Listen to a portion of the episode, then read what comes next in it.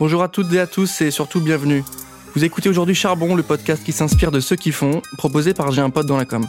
Dans Charbon, nous parlons inspiration, créativité, fougue, envie, travail, vision du monde, et tout ça sans bullshit, mais surtout avec beaucoup de bienveillance.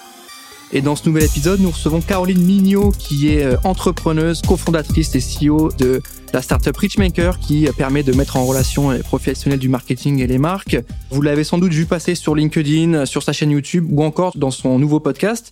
On va essayer d'échanger un petit peu avec elle pendant 30 minutes et qu'elle puisse nous raconter son parcours, euh, ses objectifs et les nouveaux projets qui arrivent. Salut Caroline, comment tu vas? Salut Valentin, ça va très bien, merci pour l'invitation. On est ravi de t'avoir avec nous sur Charbon, euh, le podcast proposé par J'ai un pote dans la com, dans la mesure où il y a pas mal de choses à se raconter aujourd'hui sur l'entrepreneuriat. J'ai l'impression qu'il y a un CV qui est assez complet. Donc on est euh, ensemble pendant 30 minutes, on va pouvoir échanger à, travers euh, tes différentes expériences. Ma première question, elle est par rapport à ton poste aujourd'hui, cofondatrice de Richmaker. Est-ce que pour commencer, tu peux déjà nous pitcher ce que c'est Richmaker? Et après on s'attardera un petit peu sur ton profil, ton parcours et là d'où tu viens. Ouais, avec plaisir. Alors, Richmaker, c'est une plateforme SaaS, donc c'est un logiciel en ligne qui permet d'identifier un partenaire compatible pour ton business en fonction de ton objectif marketing. Donc, on est un peu le Tinder euh, version B2B.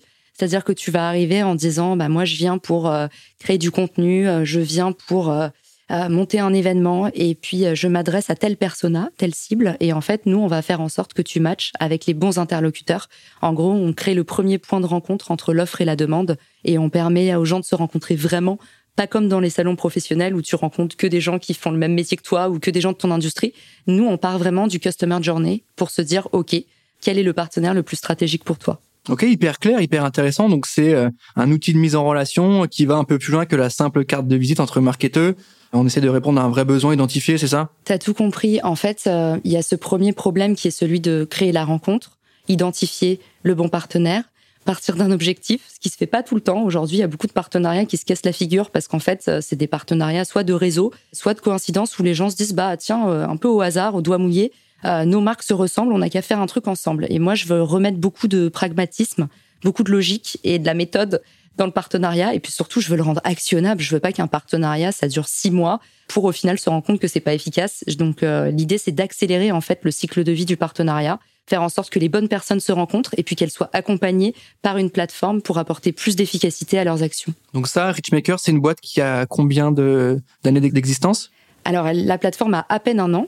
Et actuellement, là, on est en train de construire la dernière partie du produit qui va justement bah, permettre aux marques de gérer leur partenariat depuis la plateforme. Pour l'instant, on crée la rencontre, on les accompagne dans la partie contractualisation. Tu as une messagerie, tu échanges, tu peux extraire ton contrat de partenariat parce que ça, c'est pareil, c'est un, un bazar de contractualiser.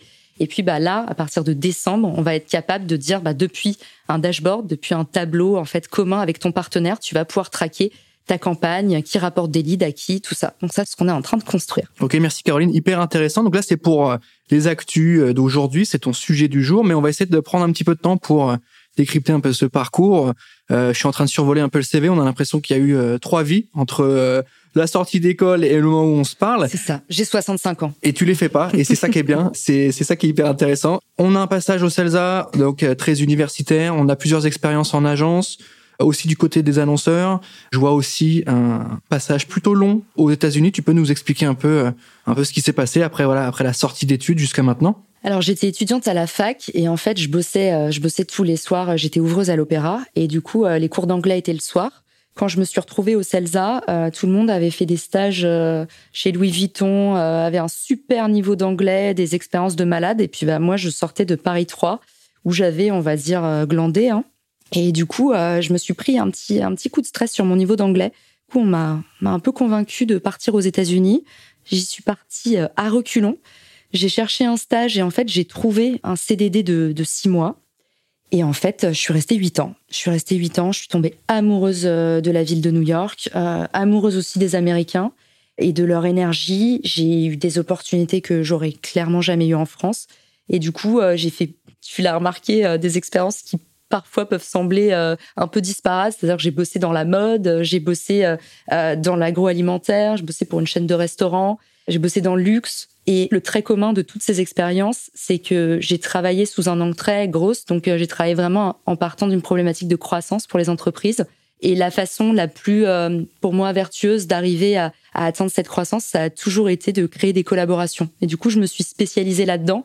Et c'est un peu le trait commun finalement de toutes ces expériences. C'est le co-marketing finalement. Donc après ce passage euh, à New York, t'es rentré en France. C'était juste avant euh, la période Covid, c'est ça? Ouais. Alors je, suis rentrée. c'est poétique comme terme. Je me suis retrouvée un peu en France à l'insu de mon plein gré.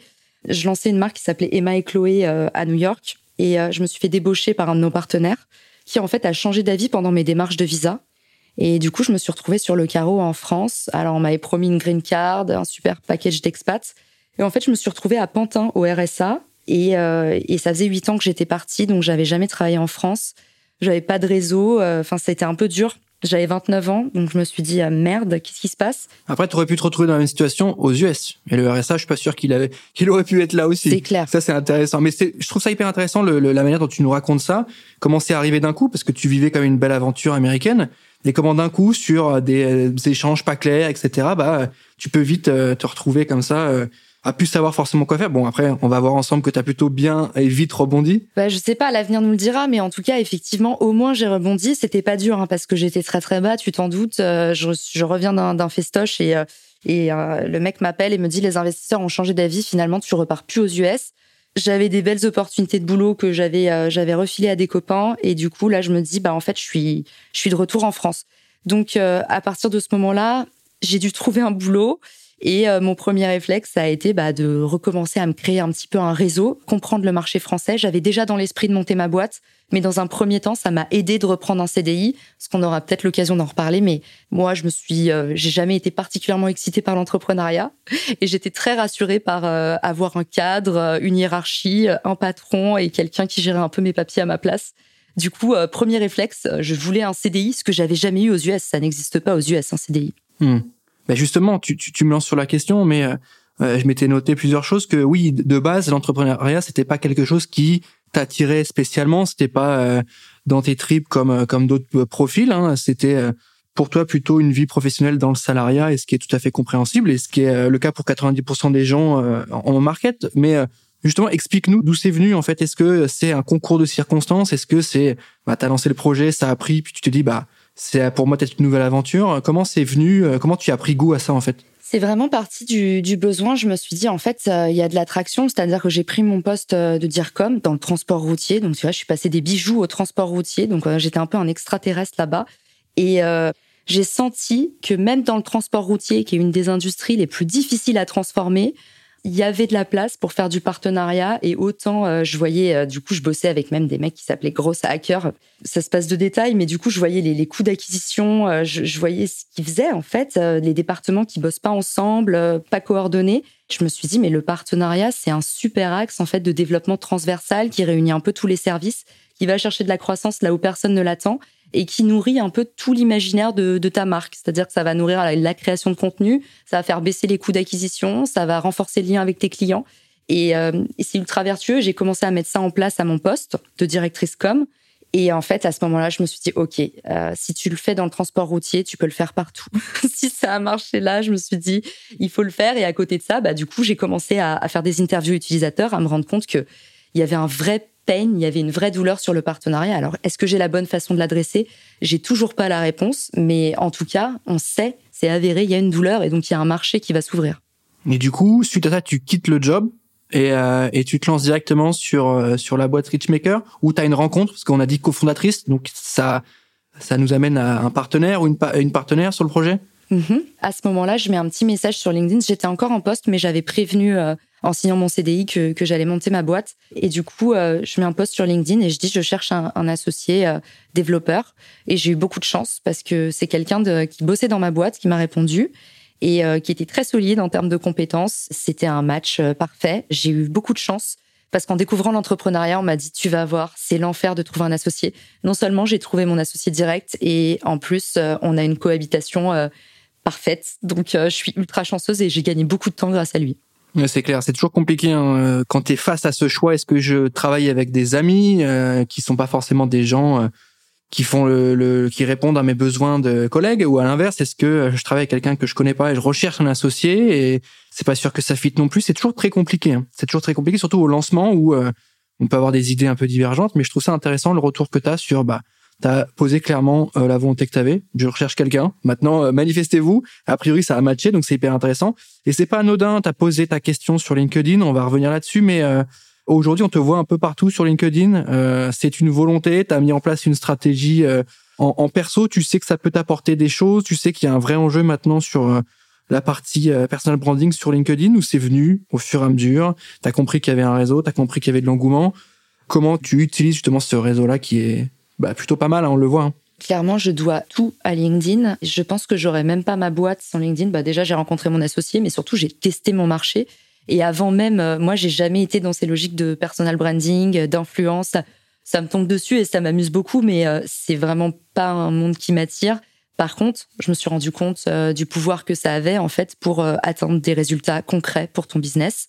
Et la force qu'a eu LinkedIn, c'est que un, elle m'a permis de monter ma boîte en fait avec mes utilisateurs, sachant que comme je t'ai dit, je partais de zéro. J'avais un, réseau anglophone, donc je pense qu'il y a bien un exemple comme quoi euh, sur LinkedIn en deux ans tu peux faire ton trou, c'est moi, parce que j'avais même pas un réseau qualifié, tout le monde parlait anglais, hein, huit ans aux US. Donc en fait j'ai reconstruit tout mon réseau et j'ai utilisé LinkedIn à la fois comme un outil de d'audit d'acquisition et de nurturing. Alors, je vais simplifier un petit peu. Euh, d'acquisition, ça veut dire bah, aller chercher euh, des clients, même avant ça du, lead, donc de la donnée utilisateur, et puis de nurturing parce que c'est ça qui marche vraiment très bien sur LinkedIn. Finalement, c'est pas faire un coup d'épée dans l'eau et vendre, c'est vraiment lever une communauté et du coup bah, réfléchir une stratégie pour faire en sorte que les gens ils soient ambiancés non-stop. Et donc c'est pas seulement des gens qui achètent ton produit, c'est des gens qui parlent de toi, c'est des gens que tu inspires, c'est des gens qui ont envie de rejoindre ta boîte. Encore une fois, ça nourrit toute la chaîne de valeur d'une entreprise. Oui, c'est clair. Et puis l'entreprise, le business que tu as, il n'est pas uniquement euh, il n'est pas uniquement destiné à communiquer auprès de, de prospects chauds ou froids. Il est aussi, il y a aussi toute une communauté d'ambassadeurs, une communauté de gens qui apprécient le, produit. Moi, je sais que je suis par exemple des marques. Euh, enfin, je prends l'exemple perso, c'est pas hyper, c'est pas bien de parler de toi, mais on suit souvent des marques ou des entreprises ou des business. Bah, on n'a pas forcément besoin du produit, mais on aime bien ce qu'il dégage. On aime bien la prise de position, on aime bien la prise de parole, on aime bien le ton. Donc il y a ça aussi. Je pense que LinkedIn le permet plutôt bien et tu t'en es rendu compte. Euh, et tu le, tu l'exploites très bien. En, en, tout cas, voilà, pour ceux qui nous écoutent aujourd'hui, j'imagine que ces milieux-là de l'entrepreneuriat et, du gros euh, vous intéressent un minimum. En tout cas, il faudrait. Et donc, euh, Caroline sur LinkedIn, bon, c'est peut-être euh, immanquable, si je peux me permettre. Tu as été classé là, je crois qu'il y, a eu un classement là des personnalités LinkedIn, non? Il n'y a pas un truc comme ça? Oui, il y, en a plein des classements. Moi, Valentin, le seul classement qui m'intéresse, c'est c'est vraiment mon produit et c'est qui est intéressé par la vision Richmaker et et voilà. Mais si tu veux, le, c'est du marketing, les, les classements. Et, et, par contre, euh, je trouve que c'est très malin de leur part et je les félicite toujours. Mais c'est très malin de, de créer euh, tous les deux. On fait du contenu. On sait que euh, si j'avais demain une agence d'influence, je proposerais un classement des influenceurs LinkedIn pour faire rayonner mon agence. Donc, faut pas se mentir derrière tout ça ça fait plaisir à l'ego, mais euh, la vraie valeur de ce que tu crées, euh, c'est pas c'est pas de l'influence. Moi, en tout cas, euh, j'essaye vraiment de comprendre mon marché et de et de, de créer un produit. Et ça, j'apprends parce que j'ai jamais fait ça avant. Non, non, mais c'est hyper complet et on, se rend compte surtout la force de l'organique en perso, en page perso versus le PED en page pro où pour 100 euros, bah tu touches 5 personnes et encore, tu vois. Donc je, je comprends le, la prise de position que tu as et c'est hyper intéressant dans la mesure où bah, c'est un outil la marque, bah, tu l'incarnes et c'est important et tu le fais plutôt bien. Richmaker, aujourd'hui, on l'a dit, un outil de mise en relation entre marketeur et marque. Est-ce qu'il y a un enjeu euh, derrière de d'être une solution clé en main? Comment vous fonctionnez? Est-ce que c'est de la mise en relation, ils se débrouillent Ou est-ce que vous avez de l'accompagnement sur euh, du service? Comment vous allez le pimper dans un, deux, trois ans Si tu as une vision déjà? Alors, la vision, je l'ai, c'est que je pense qu'aujourd'hui, on doit aider les entreprises à collaborer davantage ensemble et leur donner un outil pour pouvoir euh, automatiser ces processus et les rendre viables, même humainement. Hein. Tout le monde se crêpe le chignon en faisant un partenariat, c'est quand même euh, dommage. Mais par contre, euh, je vais te dire en termes de plan d'action, ce serait bien présomptueux de ma part de dire que je sais exactement où je vais. Pour moi, la, bonne façon de faire, là, c'est vraiment de l'audit. Et c'est ma méthode. Hein. C'est comme ça que j'ai toujours travaillé en marketing. Moi, je commence toujours par beaucoup écouter. Alors c'est forcément c'est un moment qui est très ingrat euh, quand tu passes par un consultant ou quoi que ce soit. La partie audit, comme il n'y a pas de livrable, tout le monde se dit c'est du temps perdu. Mais en fait, euh, moi c'est pour ça aussi que je lève pas de fond. Euh, c'est pour ça que je veux bootstrapper à fond. C'est pour ça que je prends mon temps.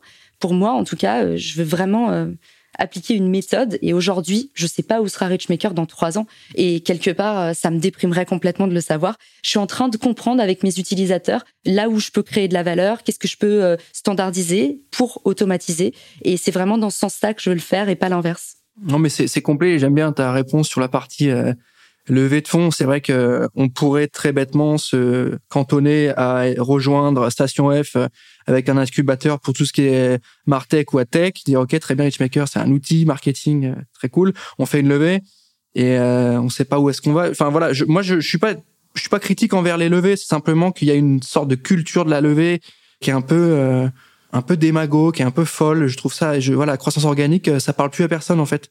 Et ça qui est assez fou. Est-ce que tu as une appréciation différente du marché français par rapport à ton expérience aux US Ah oui, complètement. C'est le, c'est le jour et la nuit en termes de, façon de communiquer. Et j'apprends encore de cette partie-là parce que tu vois, au, bout de, de, un an à faire une boîte en France, je pense qu'il y a plein de trucs que j'ai pas compris encore. Mais c'est clair que le marché euh, est complètement différent. Euh, il est beaucoup euh, et, et, tu vois, c'est un peu là où je me suis plantée au début sur LinkedIn. Les Français sont des latins et, euh, et en fait, il faut avoir un caractère beaucoup plus entier que quand tu es aux US. Et alors, du coup, moi, quand je suis arrivée sur le marché français, je me suis dit, waouh, j'avais l'impression que tellement tout le monde était tellement intense. Et en fait, il y a beaucoup moins de politesse, mais il y a beaucoup plus d'émotion. Et j'ai mis du temps à prendre ce pli. Et en fait, ça, c'est très visible aussi dans les communications. Donc, euh, pareil, euh, si tu regardes les pages de conversion aux US, tu vas voir à quel point bah, c'est plus agressif. C'est plus, je vais pas dire impactant, mais c'est plus straight to the point. Mais à côté de ça, il n'y a pas d'émotion dans le langage, il y a moins de finesse. Donc voilà, le marché français est très est très différent. Et puis surtout, toute proportion gardée, bien sûr, mais on a beaucoup plus de chances de percer en France qu'aux US. Le marché des US est vraiment plus difficile et tu sais les gens qui disent if you can make it in New York, you can make it everywhere. Je la sens cette phrase parce que ce que j'ai fait là en France, je pense que j'aurais jamais pu faire ça aux US. C'est beaucoup plus difficile là-bas, même la publicité est encore plus chère. Enfin. Mais il y a un vrai biais, hein. Il y a un vrai biais de réalité. Hein. Enfin, je, je pense que pour, tu le sais, nous on le sait très bien, pour monter une boîte en France, toute chose égale par mm. ailleurs, c'est pas c'est pas compliqué. T'as des aides, t'as de l'accompagnement, tu t'as des coachs. C'est c'est assez assez simple. En tout cas, c'est c'est c'est encouragé. Le plus dur, bah, c'est de pérenniser tout ça et de, de scaler et d'avoir un truc qui qui est un peu plus euh, complet sur la durée. Mais monter une boîte en France, on est d'accord, c'est pas ce qu'il y a de plus compliqué. Donc je trouve que c'est assez intéressant la manière dont tu nous apportes des réponses sur la différence et sur la réalité du terrain. S'il devait avoir quelque chose euh, à retenir sur euh, un manque sur le marché français, ça serait quoi? Qu'est-ce qui manque au marché français par rapport aux US eh ben, C'est parfait parce que j'étais en train de me dire, j'ai oublié de parler de, pour moi, euh, la chose la plus manifeste, c'est il y a un truc où on est moins aidé en France, c'est la, la, capacité à agir. Les Français sont très complexés et même moi, hein, j'étais beaucoup mieux dans ma peau quand j'étais aux US. C'est vrai qu'en France, on se regarde beaucoup.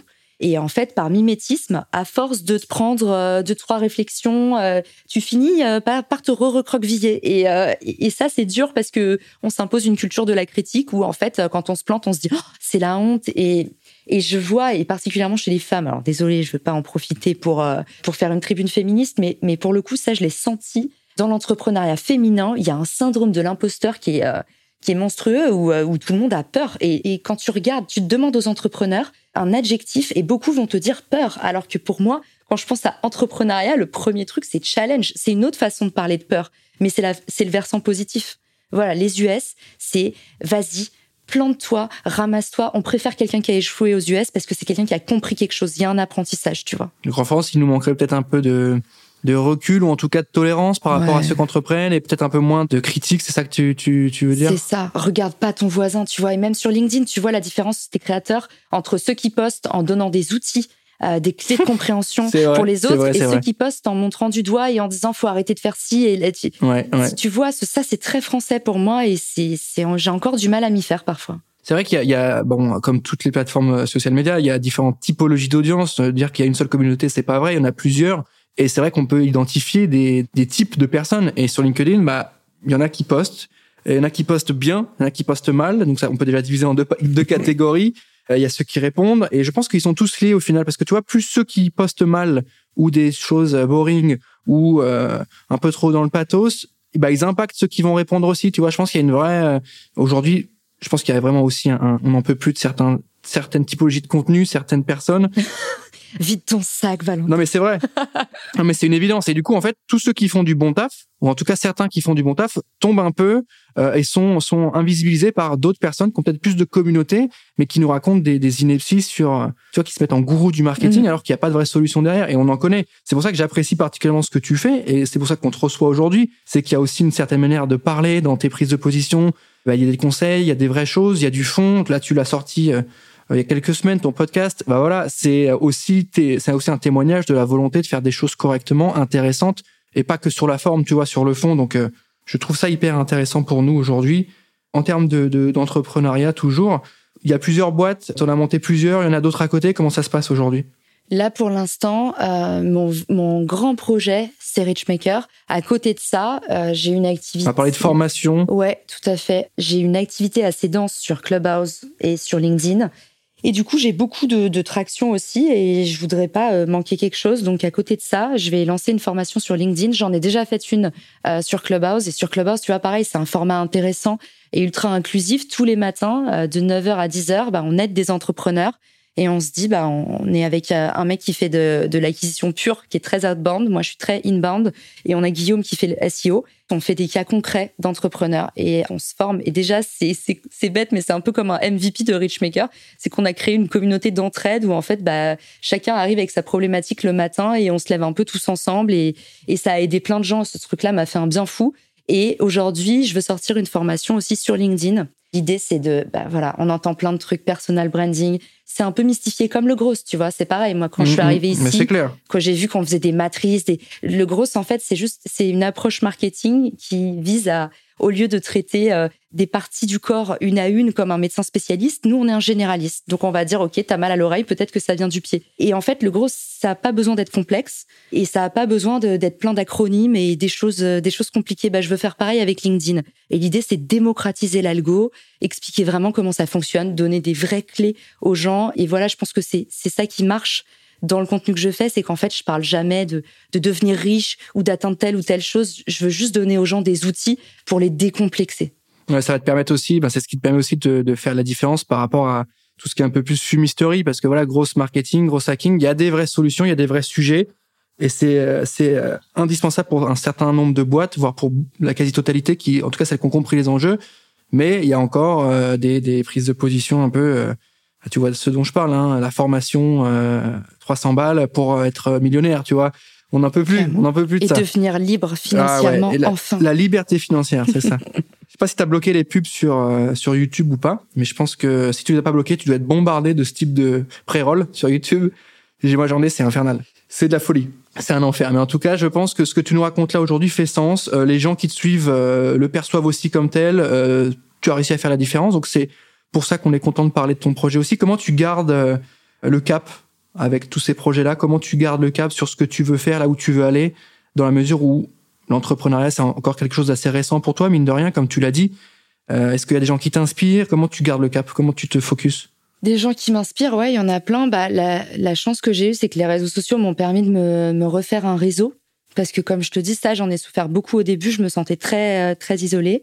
Et, euh, et, comment je garde le cap euh, Je suis complètement euh, mordue de ce que je fais, quoi. Donc, euh, donc la passion. Ouais, je suis ultra passionnée. Enfin, déjà le, le marketing me, me passionne. Tu vois, je, pour moi, je suis marketeuse avant d'être entrepreneur. Et je trouve ça très chic d'avoir le terme CEO. Mais ce dont je suis vraiment fière et ce qui fait que le matin, je me lève avant mon réveil euh, et je suis déjà trop excitée de commencer ma journée, c'est parce que euh, j'ai la fièvre de euh, toutes ces personnes qui me disent bah merci, tu m'as aidé pour mon business, ça va mieux, j'ai pas besoin de claquer des centaines de milliers en pub pour faire des choses qui ont plus de sens en plus, j'ai rencontré telle personne et voilà, c'est un truc que je faisais en fait depuis toute toute, toute ma vie, je mettais les gens en relation et aujourd'hui, j'essaie de le faire à plus grande échelle. Donc, évidemment, ça me donne une patate d'enfer. Ouais, mais c'est hyper intéressant. C'est une belle aventure, Richmaker. Hein. Tu, tu nous parles de, de co-marketing. Est-ce que tu peux nous définir peut-être ce terme? Je sais pas s'il vient de toi ou si tu l'as, tu l'es réapproprié. Tu vois, je, tu peux nous, nous, nous pitcher le co-marketing selon, euh, selon Caroline alors effectivement, ça peut faire un peu nouveau buzzword à la con, donc on déteste. Mais en fait, euh, au début, quand je suis arrivée, je me suis dit, je vais parler de partenariat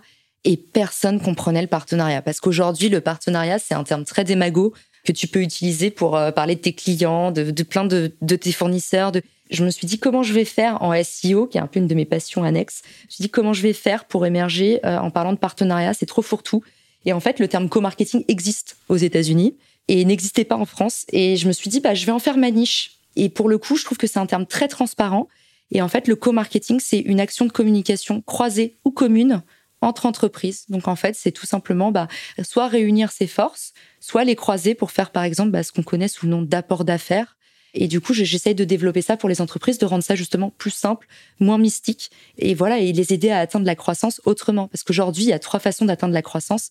Et il y en a une qui est complètement laissée pour compte. La première, c'est build. Donc, c'est créer quelque chose. Donc, ça, c'est tes ressources, soit tes fonds propres, soit euh, tes employés. La deuxième, c'est buy. Donc, là, c'est tu achètes ce qui te manque. Et la troisième, c'est partner. Aujourd'hui, c'est ultra lacunaire. Le monde des SaaS, il est pléthorique. Il n'y a rien pour accompagner le partenariat. C'est hyper intéressant et je trouve que ça te permet d'avoir un positionnement quasiment naturel au final pour la boîte, une plateforme de marque qui est, euh, qui est déjà toute tracée. Bon, t'as plus qu'à la retravailler un peu sur les accroches, etc. Mais c'est une fois que tu es positionné sur ce mot-clé-là, il y a tout un univers, il y a tout, euh, tout un argumentaire de vente, plusieurs verbatims, donc c'est hyper intéressant. Je trouve ça plutôt euh, plutôt complet sur le, la position que tu prends par rapport à ça et, ça fait sens. Tout ça est le fruit de travail, j'imagine, évidemment. Hein, on se l'est dit, tu fait plusieurs passages dans différents types de boîtes, avec différents types de secteurs, c'est le moins qu'on puisse dire. Du coup, je te pose la fameuse question de ce podcast. Pour toi, c'est quoi euh, charbonner? C'est quoi aller au charbon? Bah, ça me parle beaucoup parce que je trouve que c'est aujourd'hui euh, la vraie bonne façon de faire du marketing. Ça commence par se retrousser les manches et mettre les mains dedans. Et euh, aujourd'hui, je vois beaucoup de gens qui veulent faire de la stratégie sans avoir fait d'opérationnel. Déjà, je trouve que la stratégie c'est pas plus noble que l'opérationnel parce qu'il y a rien de mieux que quand tu fais une stratégie que de bien comprendre en fait ce que ce que tu proposes et ce que tu vends. Et ça te permet de gérer aussi le suivi et la délivrabilité de ton projet. Et voilà, c'est se retrousser les manches et euh, et pas faire la fine bouche. Je pense qu'il faut faut, faut vraiment faut y aller et faut, faut se cramer un peu. En tout cas, faut, faut se faire le cuir et c'est ça, euh, c'est ça aussi l'entrepreneuriat. Ok, ben c'est hyper hyper cool euh, d'avoir ton retour là-dessus. C'est vrai que c'est une question qu'on pose souvent avec des réponses différentes et c'est pour ça qu'on a monté ce format-là. Donc pour ceux qui nous écoutent aujourd'hui, je pense que c'est euh, utile d'avoir ce type de retour-là parce qu'on a beaucoup d'entrepreneurs qui font ça depuis le départ, mais on a aussi d'autres profils comme toi qui sont arrivés dedans, qui découvrent et qui montent des projets et quand ça marche, bah, c'est encore mieux. Moi, j'ai une question sur l'aspect un peu plus peut-être euh, expérience, euh, peut-être un peu plus négative, comme on le dit souvent. Hein, c'est ce qui marche pas souvent qui nous permet d'avancer. Tu nous as parlé de ton arrivée en France, un peu compliqué, etc.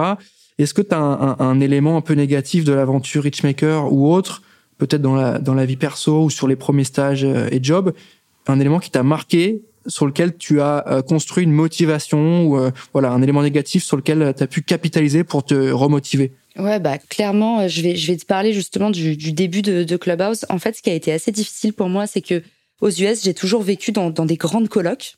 À, New York, en fait, euh, tu vis, euh, même si tu as 30 balais, tu vis à 8. Il y a toujours quelqu'un à la maison, c'est l'auberge espagnole. Quand je suis rentrée à Paris, du coup, j'ai acheté mon appart.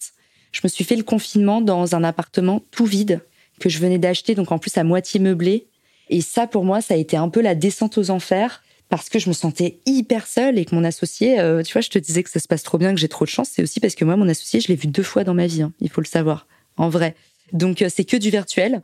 Clubhouse, pour moi, ça a été un exutoire l'année dernière parce que euh, c'est comme ça que j'ai aussi réussi. Tu vois, LinkedIn, il y a encore ce côté assez froid où mine de rien t'échanges. J'ai fait des rencontres incroyables, hein, mais mais Clubhouse, ça m'a fait tellement du bien ce réseau social parce que ouais, l'entrepreneuriat, c'est en tout cas pour moi, c'était ma première épreuve de, de solitude toujours été très fêtarde. Je sortais beaucoup. Euh, et, j'ai toujours eu des équipes euh, incroyablement soudées, des collègues qui étaient mes amis.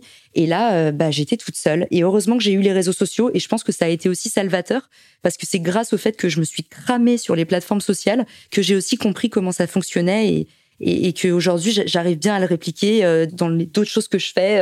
Une fois que tu connais un algo, tu vois, c'est pareil. Tu peux arriver sur Apple Podcast et comprendre un peu comment c'est foutu les briques élémentaires. Et voilà, c'est ça l'expérience, euh, je pense, la plus difficile, la solitude. Ouais, donc solitude, point négatif, Covid, euh, qui vient par-dessus euh, tout ça, que tu as réussi à transformer en expérience positive. Et c'est facile à dire de transformer le négatif en positif, mais c'est plus difficile à faire. Donc, ce que tu nous racontes là peut vraiment servir à ceux qui nous écoutent aujourd'hui. Pour arriver à la fin de cet épisode, on va se parler un peu des, des projets d'avenir, soit en perso, soit en pro. Donc peut-être Richmaker, où est-ce qu'il est dans un an? On concrètement, voilà, est-ce que tu as déjà un élément euh, pour du next step? Et en perso, euh, où est-ce que tu te vois? Alors là, il faut que je recette du coup la dernière partie de mon produit qui sort en décembre et qui va permettre aux marques de faire de l'affiliation, mais de l'affiliation maîtrisée. C'est-à-dire qu'on va pouvoir en fait s'échanger du lead, mais en ayant une plateforme qui permet de traquer et d'automatiser tout ça.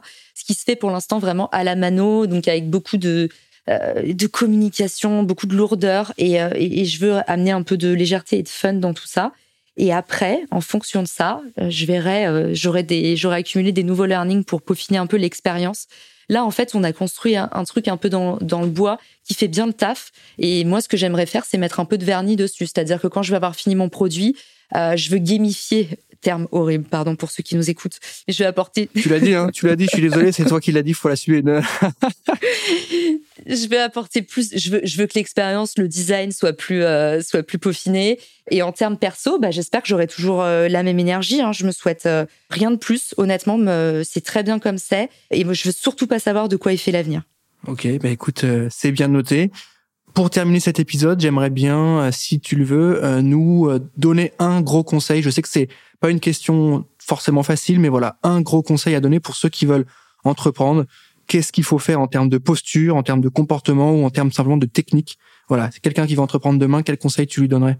C'est la partie un peu ponsive, mais vous savez ce qu'on dit hein, quand tout le monde le dit, c'est que ça doit être vrai. Il faut absolument, en fait, euh, il faut absolument pas mettre d'ego. Il faut absolument se lancer. Là, ce matin, je faisais une conférence euh, LinkedIn et il y a encore des gens qui me disent, mais moi, je mets deux jours avant d'appuyer sur le bouton publier. Pour moi, c'est aberrant d'entendre ça. Il faut réussir à se décomplexer et à se dire, il y a personne qui nous regarde. Euh, lisez ce bouquin, euh, L'art de s'en foutre, hein, parce que c'est vraiment ça. Il faut réussir à se dire, on s'en fout totalement. Il y a personne qui vous regarde. Allez-y, lancez-vous. Et si ça vous fait vraiment vibrer, euh, même s'il y a une personne qui achète votre produit, bah, c'est un bon début. Donc, c'est passer à l'action. Voilà, ce serait ça, mon conseil. Ok, merci Caroline. C'est hyper complet. Passer à l'action. Donc, pour tous les charbonneurs qui nous écoutent aujourd'hui, euh, lancez-vous. Bon, évidemment, réfléchissez, faites votre strat, mais l'opérationnel est aussi intéressant, comme tu l'as dit. Lancez-vous, montez des choses. On arrive à la fin de cet épisode de Charbon. Caroline, merci d'avoir pris le temps de répondre à toutes mes questions. Je suis ravi. Merci à toi, Valentin. Je pense que ceux qui nous ont écoutés aujourd'hui vont avoir de quoi noter euh, dans leur petit calepin d'entrepreneurs et d'entrepreneuses. Merci à tous de nous avoir écoutés. On se retrouve rapidement pour un prochain épisode. À très bientôt. Salut à tous.